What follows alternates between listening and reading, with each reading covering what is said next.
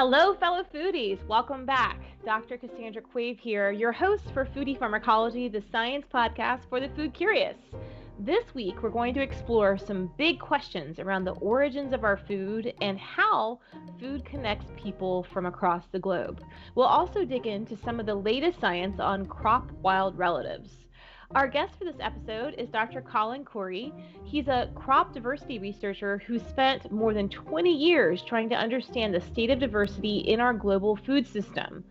His collaborative work brings together multidisciplinary expertise to inform conservation strategies for crops and their wild relatives, to develop conservation indicators for international agreements, and support evidence based decision making towards a more sustainable food systems. Colin received his PhD from Wageningen University and holds posts at the International Center for Tropical Agriculture, the Department of Biology at St. Louis University, the USDA's Agricultural Research Service, and at the Botanic Gardens Conservation International. Thanks so much for coming on the show, Colin. It's great to see you. Oh, thanks so much. I'm so happy to be here. Yeah. Well, I, I've recently come across your work, and first of all, you have some amazing scholarship happening, lots of really high tier fascinating papers, and, and I'm really eager to dig into some of these. Um, why don't we begin with this concept of food origins and how what the global connection looks like?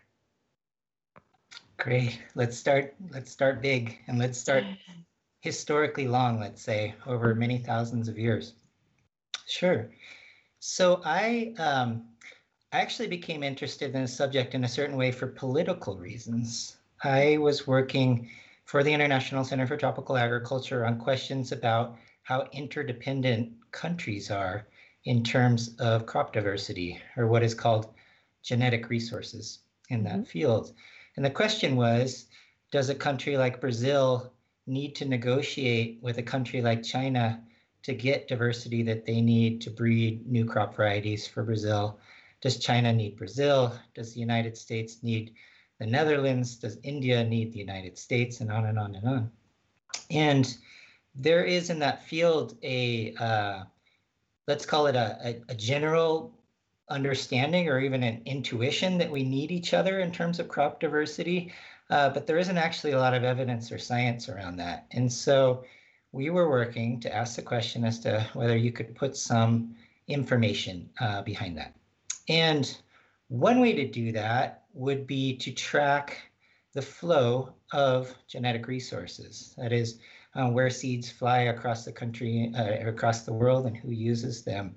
Turns out that information is actually very hard to come by, although it's getting better. And I can talk about that further if you'd like. Another way to do it is more of an estimation, and it has to do with what we know about where crops come from. That is, originally where they come from, where they were born and raised, let's say historically, where they were domesticated, as we call it, and mm-hmm. where, because of the amount of time that they've been there, typically not only hundreds but thousands of years, where their diversity tends to be the richest. So these um, would be called crop centers of origin, right? They are, yeah. Mm-hmm. They've gone through a whole series of, of name changes as we become more savvy as scientists, I suppose. So they mm-hmm. originally were called uh, centers of origin or centers of diversity, and that goes back to Nikolai Vavilov and um, and other folks over a hundred years ago who were who were biogeographers who were starting to understand um, uh, where food comes from in its original mm-hmm. sense. Uh, they're now more commonly called uh, regions of diversity or primary regions of diversity. Mm. And that diversity is there not only because that's where crops evolved, but that's where their wild relatives, especially the progenitors, that is, the wild plants from which those domesticates came, are still there, or, or hopefully still there if they haven't been eradicated by more recent issues like habitat destruction and climate change. Mm. And so the estimate that we were trying to do was to understand where crops come from and their origins and then where are they important now. And uh, so if we take an example like Brazil and China again, we know that Brazil is one of the biggest producers in the world of soybeans. We also know that soybeans originated in China or in East Asia.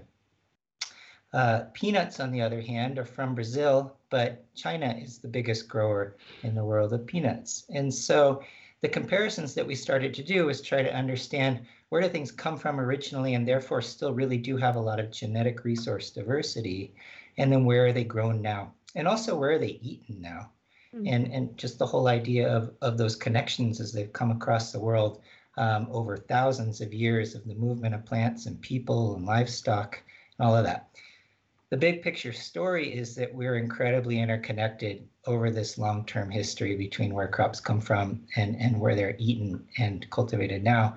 In fact, there is no country in the world that eats or produces food that really only comes from its own region. Mm. There are certainly countries that eat more, you might call them traditionally, that still have a lot of their food uh, coming from the region. Countries like uh, Cambodia, in terms of eating a lot still of rice that comes from that region. Um, and then there are other countries that eat almost nothing from their own region, like here in the United States. And I'd be happy to talk about what we do eat that comes from our region if you'd like. Um, yeah.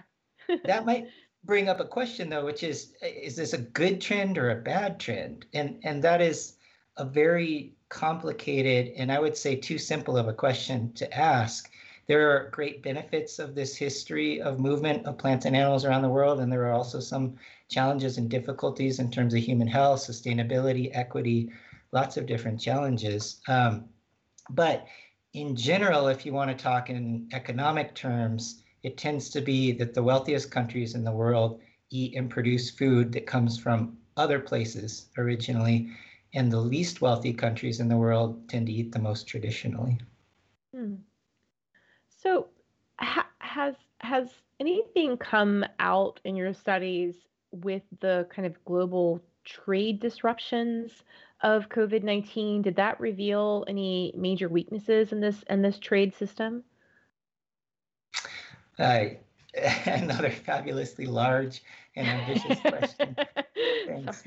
Uh, so, well, I should qualify that. Um, oh, well, a couple of different things. I should qualify that this work was done pre-COVID, and mm-hmm. so I haven't looked too much lately into uh, disruptions in terms of food and the movement of food through trade, which has been written about and thought about quite a bit, or at least predicted to be a major issue. I don't actually know now, as we start to do um, kind of backward-looking questions about the impact of COVID over the last year, how severely food trade um, has been affected. It's turned out that the, the global food system has been more resilient, I think, um, in most cases or in many cases than than we thought. Um, but but but I should also qualify that the question about where food comes from in this larger sense that we were looking at was not only just about trade, that is where it moves now. Mm-hmm. It's really that longer term question. So, for instance, here in the United States, when I say that we mostly eat or mostly produce food that comes from somewhere else, that those foods um, they may have arrived here and been produced by American producers for a couple of hundred years, even. Like for instance, we are uh, the United States is the biggest producer, uh, or our biggest crops are corn, soybeans, wheat. A lot of uh, okay, so those plants really come from other parts of the world, and a lot of their genetic diversity arrived here um, in previous time periods uh, by immigrants, uh, by plant explorers, by folks who were filling up the seed bank and all of that. Um, and so it's being produced by American producers now, and it's being eaten here, for instance. We also export food, but the bigger history of how it came and, and, and, and when it came and all of that is a history of movement, of immigration from a long period of time. It's not a, it's not a story simply of recent trade um, that your avocado that you're eating right now came from Mexico and it just came here. Um, it's a story of that that longer history and trend. Great. Well, and when we think about crops of North America, um, what are some examples of of our crops? I know that we have a, a, native caffeine source in North America, which is the Yaupon holly, an ilex species, which grows here in Georgia, where I live. Um, but I have a hard time listing lots of you know North American crops that are in global trade right now. Like, do you have any examples? Yeah, sure. And I'd also actually very much like to talk about those examples that most folks don't know about, mm-hmm. including myself, um, really. Mm-hmm. And so let's let's go there. So if we were to unpack the majority of what Americans eat and take out everything that didn't come from this part of the world, we would end up with a diet that would be pretty light and pretty slim. The exceptions are, in the long term history sense, many thousands of years ago, domesticated by native peoples, mm-hmm. are sunflower. Mm-hmm. And if I can talk about sunflower just for a minute, yeah. because sunflower we also consider to be a crop that's not that important. That it, you know, it's eaten during baseball games and um, and it's grown uh, by grandmas for flowers, and and that's basically it. But that is that is a huge myth. In fact, sunflowers are incredibly important, particularly as uh, as a food oil. And uh, perhaps 10% of the oil from plants around the world is from sunflowers. It's very important in Eastern Europe, in the Mediterranean, in many cases just behind olive oil or, or equal to it. It's important in Southern Africa and Australia and uh, many other places. So important contribution from this part of the world to the rest of the world and to here. And um, and so that I think that's our most recognized celebrated ones. But other domesticates from this area are one type of pumpkin uh, mm-hmm. that's called the ovifera type. And both of those crops were domesticated somewhere in eastern North America, probably along sort of along the Mississippi River area. And then a number of other crops that we really just don't eat now anymore that come from the chenopod family and, and um, devil's claw and a couple of other things. Mm-hmm. Now, more recently, there was a number of other domestications of plants that we know and love a lot more on the dinner table, and those include cranberries and blueberries.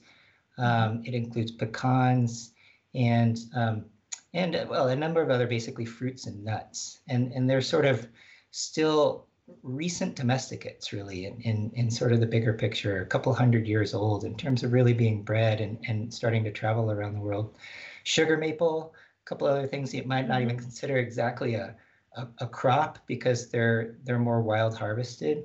Mm-hmm. Okay, so that's that's our contribution here. Now I should say around this part of the uh, around this part of the world, that is from Mesoamerica, just south of here, there is a lot of domesticates that are some of the most important foods um, really in the world. And, and we have some diversity of them that's been here for many thousands of years as well through mm-hmm. trade by native peoples. And also some of their wild relatives are here, wild relatives of beans and corns and squash and chili peppers and yeah. lots of fun stuff like that. And then there's all the plants that you mentioned, which are really just not known at all in our global food system, unfortunately. And what's what's kind of fascinating to me and complex is trying to figure out why not.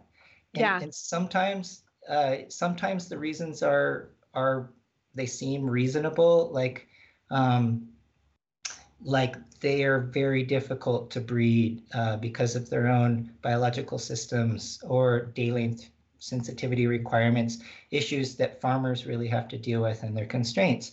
Um, on the other hand, that's often just because they haven't been worked with very much by by plant breeders. And then there's just a lot of reasons that seem completely stochastic. They're just people didn't pick them up. Or or there was random stuff that happened for religious reasons uh, for instance when the europeans arrived and considered them um, to be religious ritual plants and such and so they were not allowed to be grown and they just sort of disappeared for those reasons.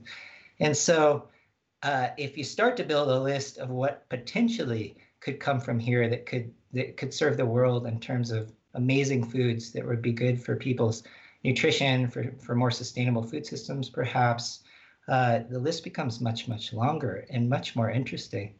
And I have a plant that I'm trying to grow here, which is it's just barely kind of on the margins of where it should be growing. It really should be a little more east of here too. I'm here in Colorado, um, which which is called Apios americana potato bean or Indian bean, which which I'm absolutely obsessed with. It's one of those plants that should be um, much more widely available.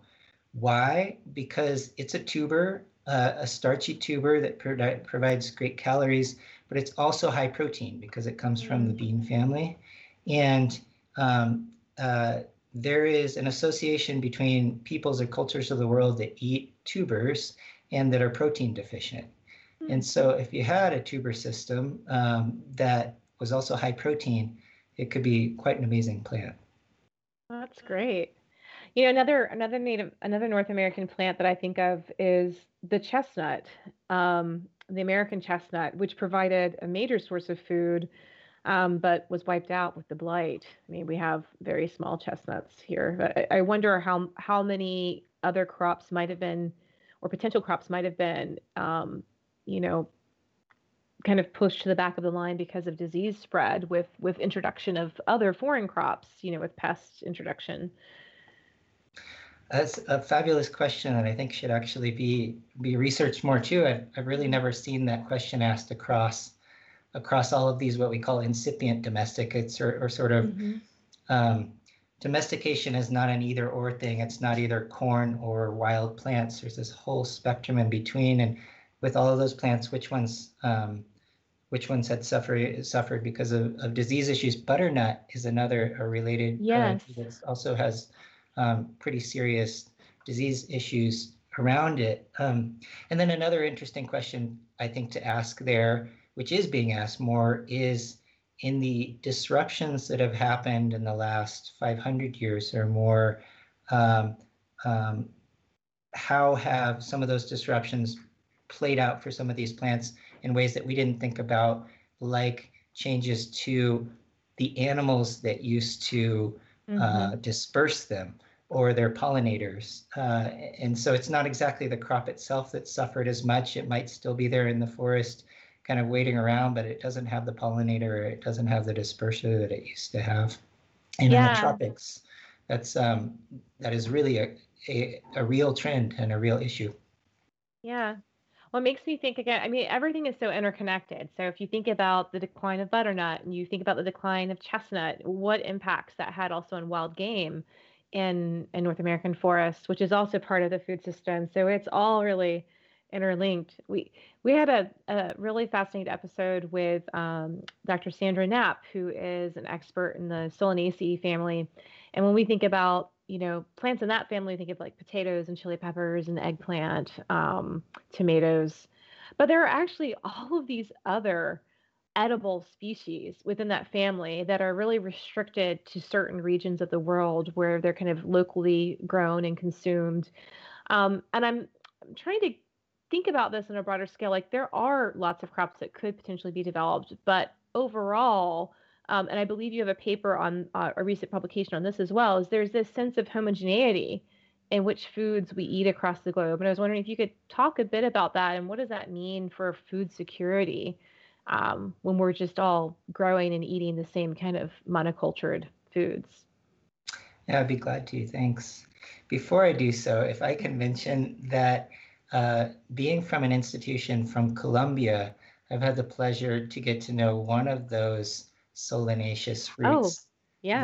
That uh, that is again just should be more widely available because if you're a person that likes acidy flavors like mm-hmm. lemonade, mm-hmm.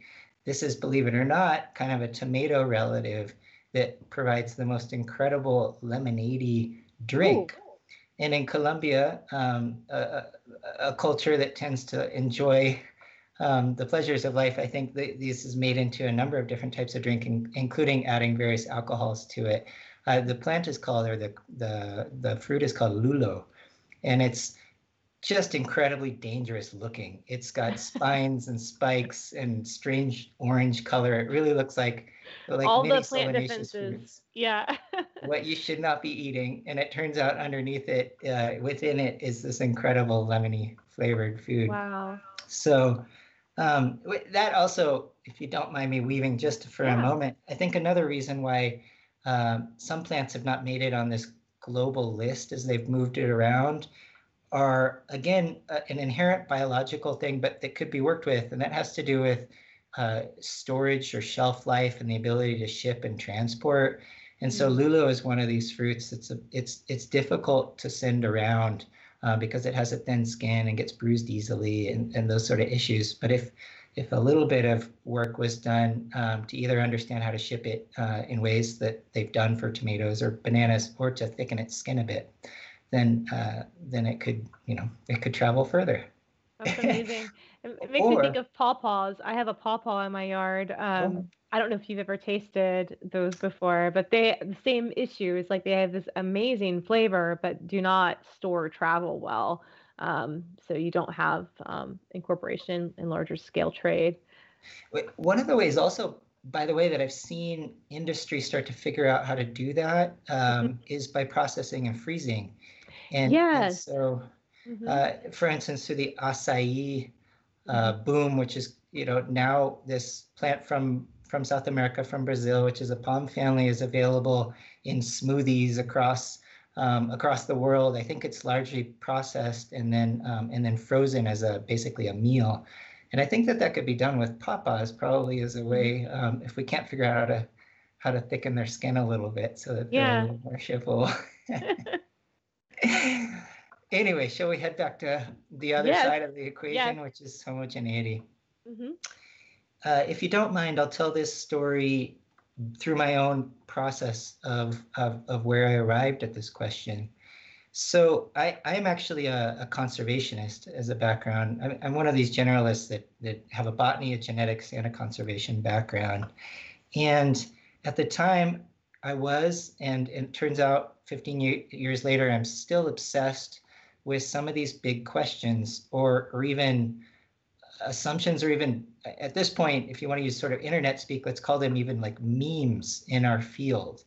And one of them is that we've lost a tremendous amount of diversity in the foods that we have eaten historically over time.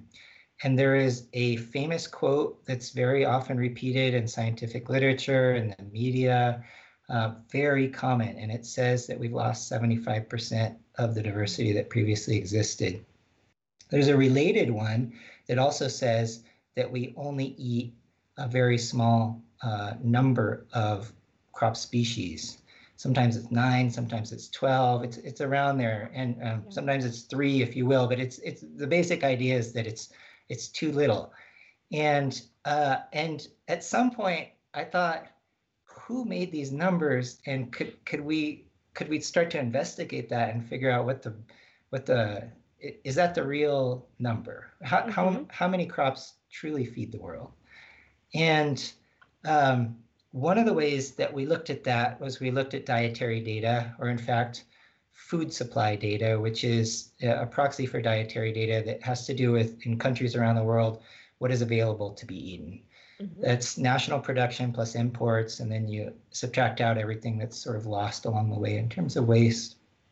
And we have that data, luckily, across the world for the last 50 years, and it's publicly available data. And so it has all kinds of, um, of course, issues with it, but it's really the, the, the, longest and best longitudinal data set that we have about what's been available for people to eat. And the first thing I wanted to do was simply say, uh, try to measure how many crops have disappeared out of that list over 50 years. And I was shocked and disappointed, I suppose, but not in the bigger sense, to find that no crops had disappeared over 50 years. In fact, crops had come onto the list and not and, and nobody had disappeared. And I, I thought, what is going on? Is, is this these these statements that I've been saying for the last number of years completely wrong? And as we started to unpack it, the story, of course, became more complex, but also much more more interesting. And the story there is, first of all, this data set, as good as it, good as it is, it really doesn't measure those locally important or formerly locally important foods that are disappearing. It's a data set of the winners, if you will, of the global commodity crops. And what's interesting out of there is that those global commodities are are spreading and becoming more global over 50 years. And there are crops like quinoa on that list that really, even a couple of decades ago, weren't really very global and, and are becoming much more global now. What we found through that was as these crops were starting, were, were spreading across the world, these national food systems were becoming more diverse. And that was sort of surprising to me at first, but more diverse for global commodities again, we can't measure what we don't know. So underneath that, there's probably a lot of loss. Um, as these food systems were becoming more diverse for global commodities, they were actually becoming more even within them. what that means is that the most important food in the diet, whatever it was, for instance, rice in Thailand, which 50 years ago was providing up to 90% of the calories, was actually becoming a little less important in the diet as other staples like wheat and potatoes were starting to come in. And so there was this balancing out of these global staples within the national food supplies. And as both of those happened, as richness increased and as evenness also increased, everybody started to eat more similarly. Um, and that's what we call homogeneity is that food supplies across the world, across 200 different countries, look a lot more similar now, 50 years later, than they did 50 years before. And that goes back to another one of these memes, which is that we have like this uh, we have a global a global diet or a Western diet or or a Mediterranean diet, if you will, from uh, some of your research, and uh, and that those ideas are are silly. Of course, there's a there's a huge amount of diversity mm-hmm. underneath that that it's very hard to say. But I think what our research told us is that the idea of a global standard diet is much more real now 50 years later than it was 50 years ago that is these things are starting to become like real real things we are starting to basically no matter if we live in kuala lumpur or or, or dublin or, or colorado we're starting to eat much more of the same foods Interesting. again mm, go ahead oh i guess the question is and this may be a, le- a level of a layer under the data that you may not have access to this level of, of, of detail. But I'm wondering when we say that, for example, a crop like corn is being traded and, and this is being consumed at a certain rate within a country, how much do we know about the processing of that food? Because a whole corn cob that's going to have different nutritional values than, for example, you know, something that's made into corn chips or something that's been fried or prepared in some other way. Do do we have that kind of information? Because that can also when we think about the Western diet, it's often associated with like high fat, high sugar, unhealthy kind of diet. But you can start with the same starting ingredients in some cases and go two different directions with that final food that you're consuming. Yeah, thanks. Uh, another great example of that is potatoes. Mm, which, yes. Um, mm-hmm. Which in their, let's say in their natural form are really, uh, if we want to use these dichotomy, dichotomies, let's call it a healthy food its primary consumption globally is through French fries, which uh, which has a tremendous amount of added fat and salt, and and so um, if we're going to use the dichotomy, we might even as if it's a wonderfully tasty food, we might put it on the other side.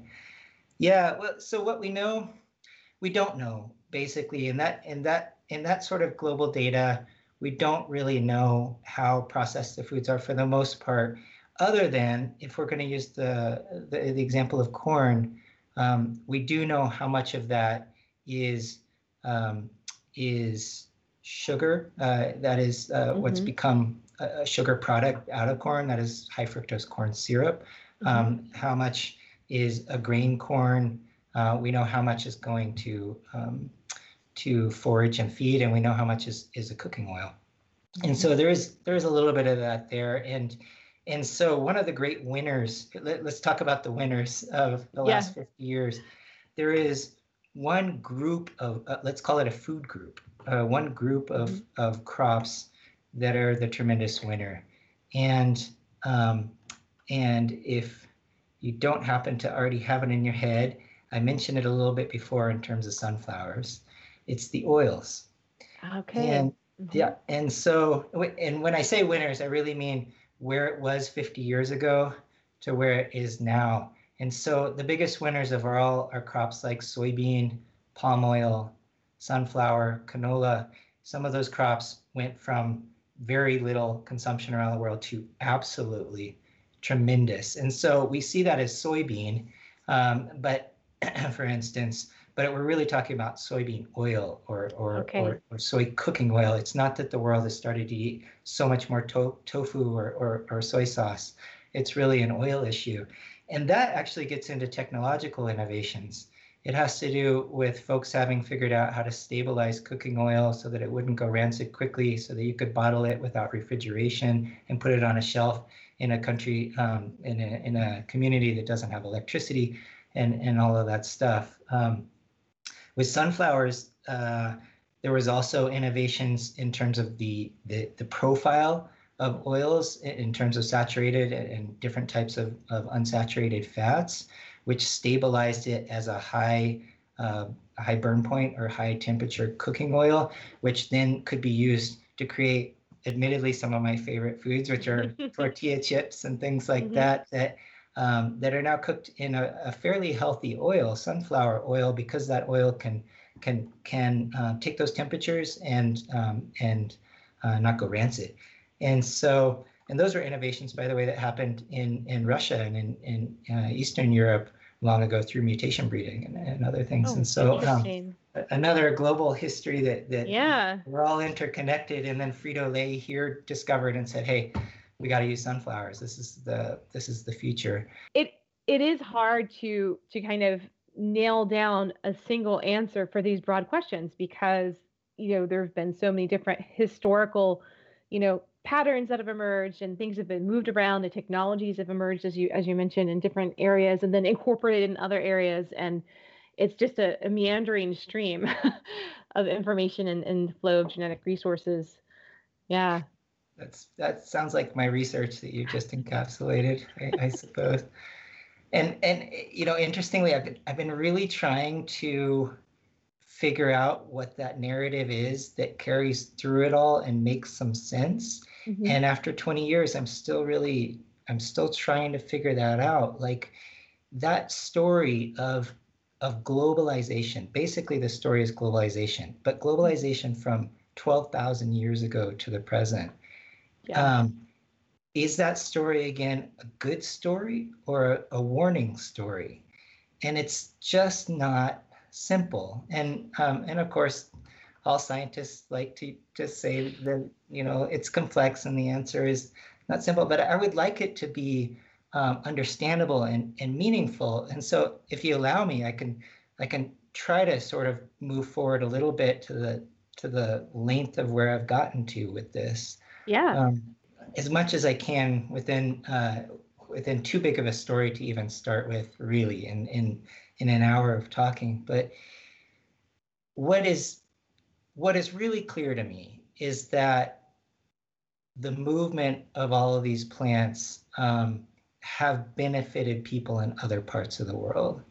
Uh, sometimes just like fundamentally and and and so deeply and it's very hard to metric that you can talk about contribution to their calories or protein or vitamin a um, but there's also just cultural importance and depth to that you go to the places that are the most, let's quote unquote, traditional in the world, countries like Bhutan, um, in the in the Himalaya region, and and their national dish is a bowl of chili peppers with cheese on it, and and chili peppers are are from this side of the world, mm-hmm. and uh, and so it's you know it's it's not just calories or whatever. It's it's um, it's everything that combines to make culture, which is in terms of food, which is taste, and it's also underneath that all kinds of things in human health, um, bad and good that that, uh, that, that contribute to us and who we are. Um, and so I am I'm really a, a a believer that that greater story of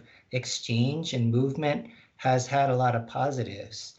Um, and, and my experience of working with farmers and on farms for, for many, many years too does give me the feeling that that that farmers do as a as a general concept exchange uh, and trade and move food.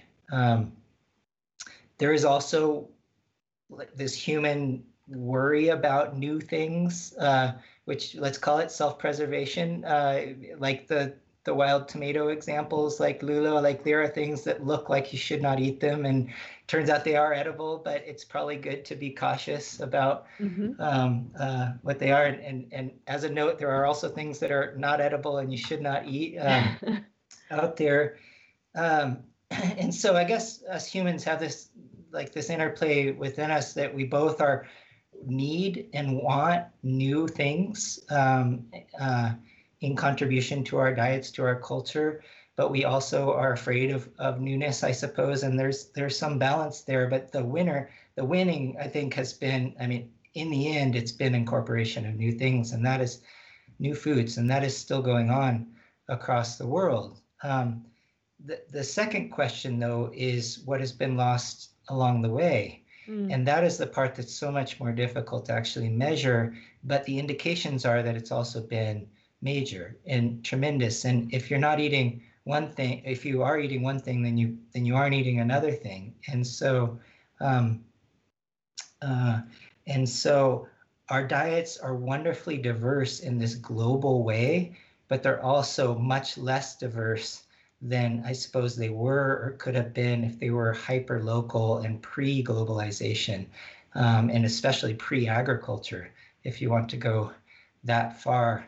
Um, and, and, and there have been certainly big costs to that in terms of human health and, um, and sustainability. We can argue since agriculture is, is now the world's largest ecosystem and, and, and the world's biggest uh, contributor to climate change and um, and all kinds of you know our most existential questions. And then there's the questions around equity and and um, and that story of the movement of foods, I do believe, has had a lot of uh, trading and exchange that has been uh, generous. And there has also been a lot of movement and exchange that has not been that, that has been mm-hmm. associated with um, with taking and and uh, and and um, and utilization without really asking, but also has been the movement of people um, through slavery that has brought um, that and, and and and the creation of of whole um, whole industries based around slavery that have needed food. And so we've brought a lot of tropical foods like breadfruits and, and, and other things to, to keep those very unjust um, societal systems going and and then those foods stay there and then they contribute in positive ways to other people. And so that the story gets recomplicated again. And it's it's extremely hard to imagine going back if you want to call that and saying you know we're no longer going to eat this food in a certain place. It's just i, I see it as sort of an unstoppable movement of um, diversification yeah. across the world even as we we lose this this localism. And so the third question or the third kind of idea that comes up is what do we do about this or where do we where do we go from here and i certainly don't have any answers to that but i i hope and i do see uh, um, coexistence in a certain way it, at least in terms of what people want and mm-hmm. and if i'm if i can unpack that just a bit i think that these global commodities things that ship super easy and fast, that have long shelf lives, that we don't particularly have a real connection to anyway, like flour. Like we want flour, but we don't like many of us don't even know what what flour is really beyond that, like what plant it comes from or anything. I think that those are going to be these global commodities that are um, that are shipped around and and not a locally based diversification kind of idea um, and and people want them to basically be available and cheap. And uh, those working within diversification with within wheat and uh, crops like that have that challenge how to how to do that. Um, on the other hand i see that folks have a desire for connection with local and for connection with culture in in other spheres and for instance here in colorado it's very much within our microbrews uh, within the beers and within local vegetables, for instance. And that tends to be so that's that's either stuff that has a, a kind of a local flavor or connection, a, a, denomination of origin, if you will, or it's uh, not that shippable. It's it's greener stuff that is um, um, it, it, it wastes. And so I, I kind of see this division where people are going to be ordering their food, wheat, uh, flour, whatever, and it'll come by um, whatever the Amazons of the future are to your house by by um, drone or whatever it is. Yet people will still go to the farmers market um, for for their uh, vegetables and their um, their other locally based products. And and I hope that somehow between those two things that there is um, some way of, of looking at diversity and, and keeping it within within this this food system, both within all the species or the different crops and stuff, and then also within within them. That is the varieties and um, yeah, and then all the things that they're they're made from, all the different products. So. Yeah. Wow. Mm-hmm. That's that's an amazing synthesis of, of a really big dynamic um, system. Um, and I, I think I, I agree with you where I think we're very divorced as a population from the origins of many of our staple foods. You know, people think of sugar. A lot of people probably think maybe they think of sugar cane, but a lot of this actually comes from sugar beet today. So it's like, how does this white substance end up in my pantry? Like, where does it actually originate? Um, we're so far from that process. And another source of food we haven't really gotten into are also wild vegetables, which is not as common in, in Western diets, but definitely in the Mediterranean. Um, there are many examples of, of um, I don't know that they would really be called, you know, crop. They wouldn't really be crop wild relatives, but they are edible species um, that are that are you know spontaneously occur. I'm thinking of like chicory, although chicory also is a crop in other areas. Mm. dandelion, um, and other kind of spring greens. But when, we think about classification of these groups, so we have kind of our commodity crops, you have your leafy greens and your fruits and your nuts and your oils.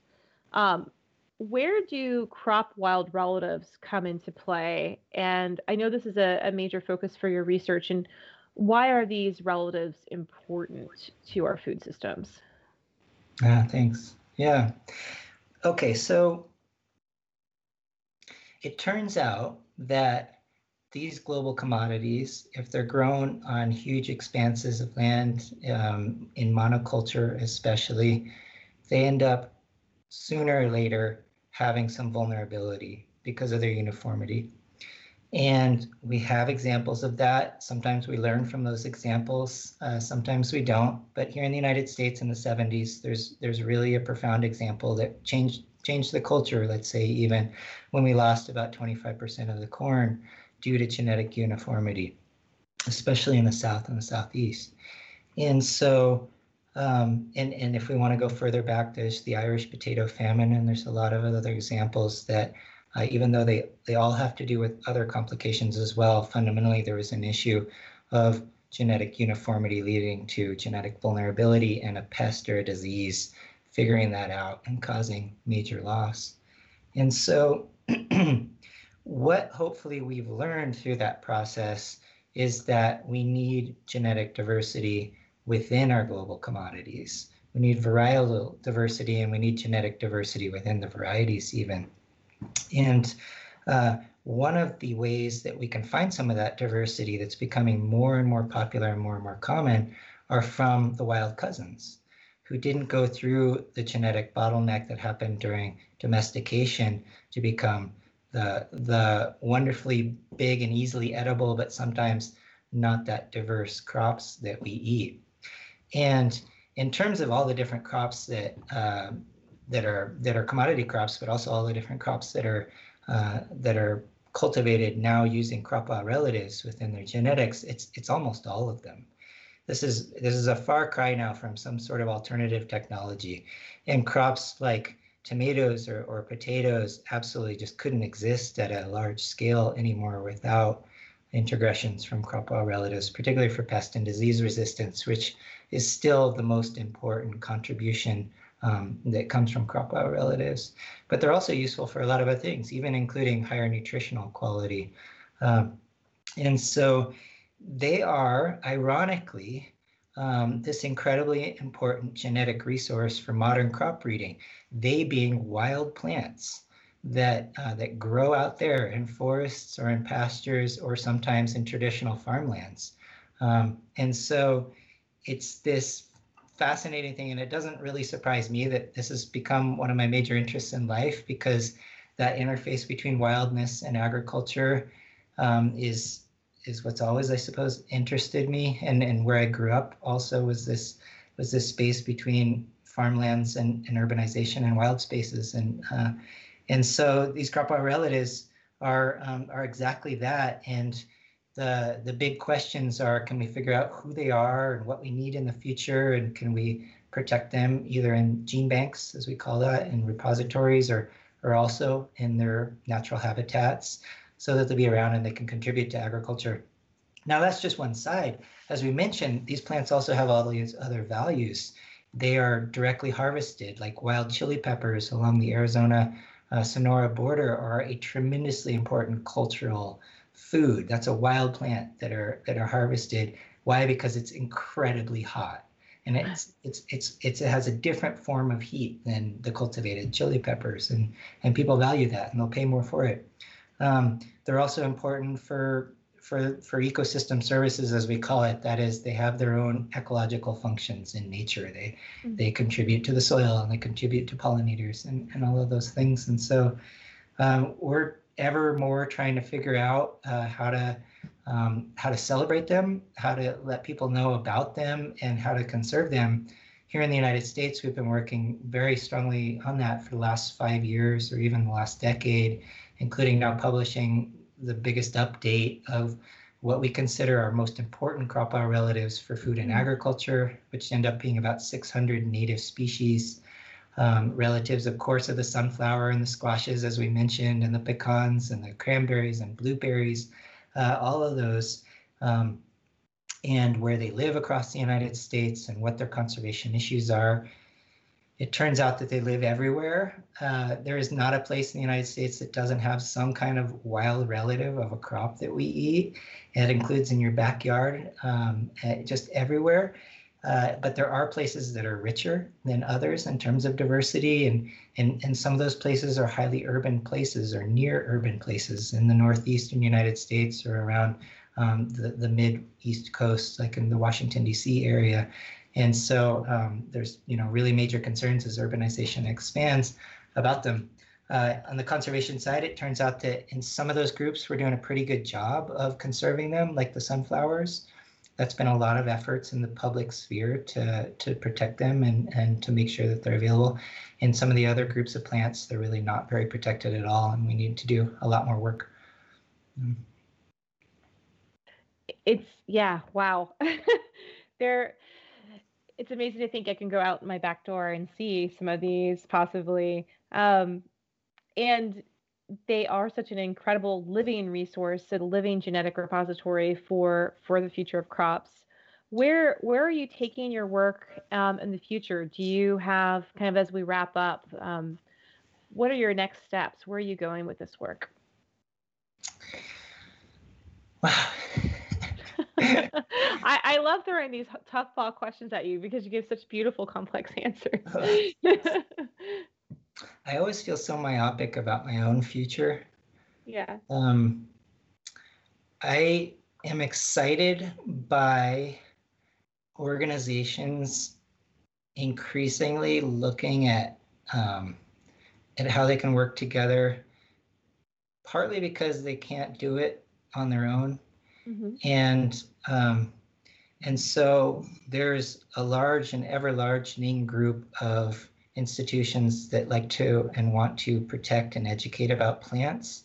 And that are uh, those are botanic gardens and those are um, those are also land managers like the, the Forest Service and the Bureau of Land Management and, and, and the Nature Conservancy and other folks.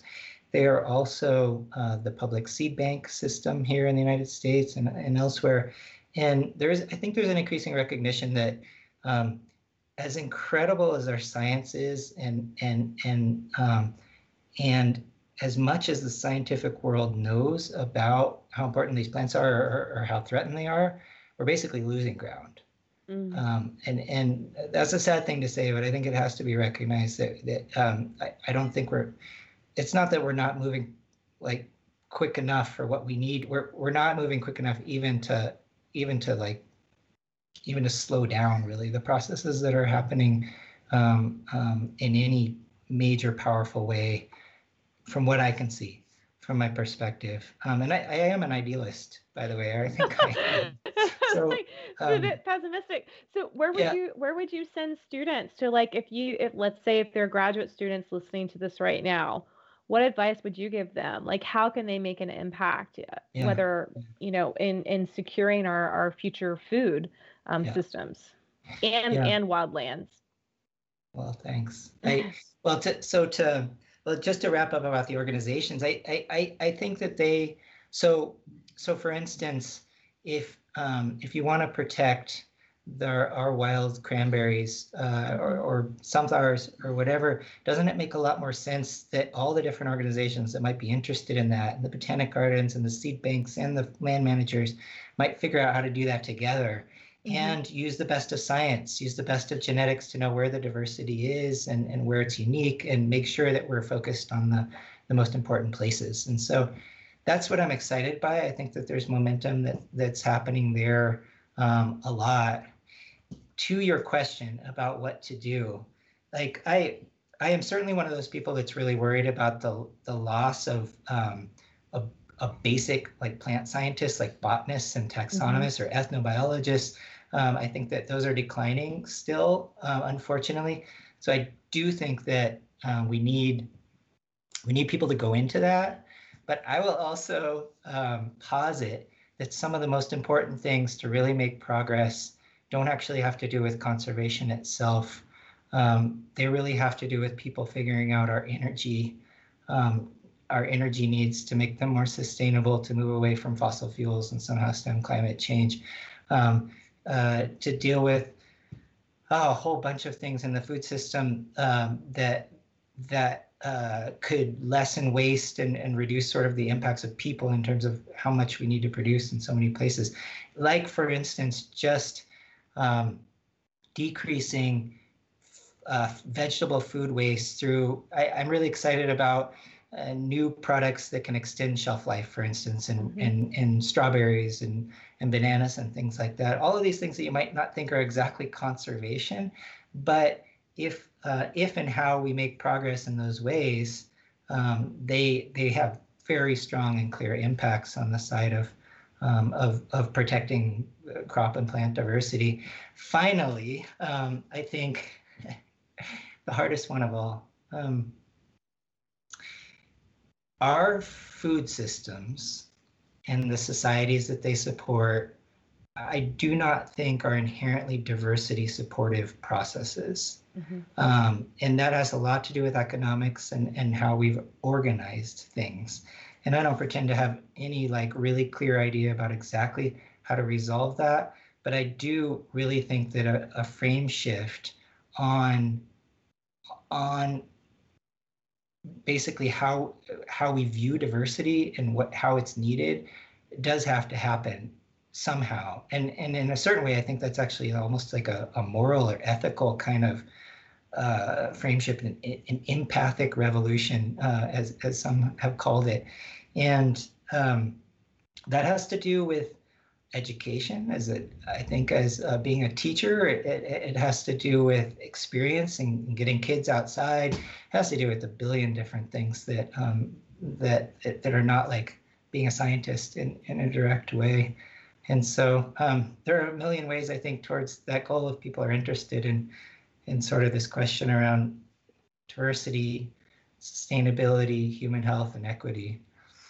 That's great. No, you're right. There's so many you can you can help out the process through many different um, angles. Yeah.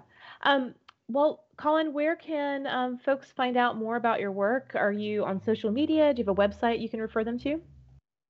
Yeah, sure. Uh, so my publications, I really try to make them all available online and open access. And so if you type in my name, you can you can probably find them very easily. And I'm sure there'll be some links here uh, on the podcast and on my Google Scholar. I have a Twitter account under my name that you can you can find me as well.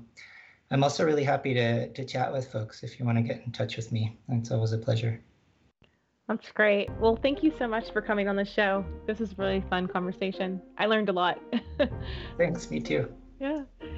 You've been listening to Foodie Pharmacology, the science podcast for the food curious, recorded on Skype. You can find this episode and all of our others on our um, website at foodiepharmacology.com or on the Teach Ethnobotany YouTube channel. Thanks so much to our producers, to Rob Cohen and Christine Roth from Co-Conspiracy Entertainment. And thank you to you, the listeners, for tuning in and learning about these fascinating aspects of our food systems. Stay healthy out there, and I'll see you next time.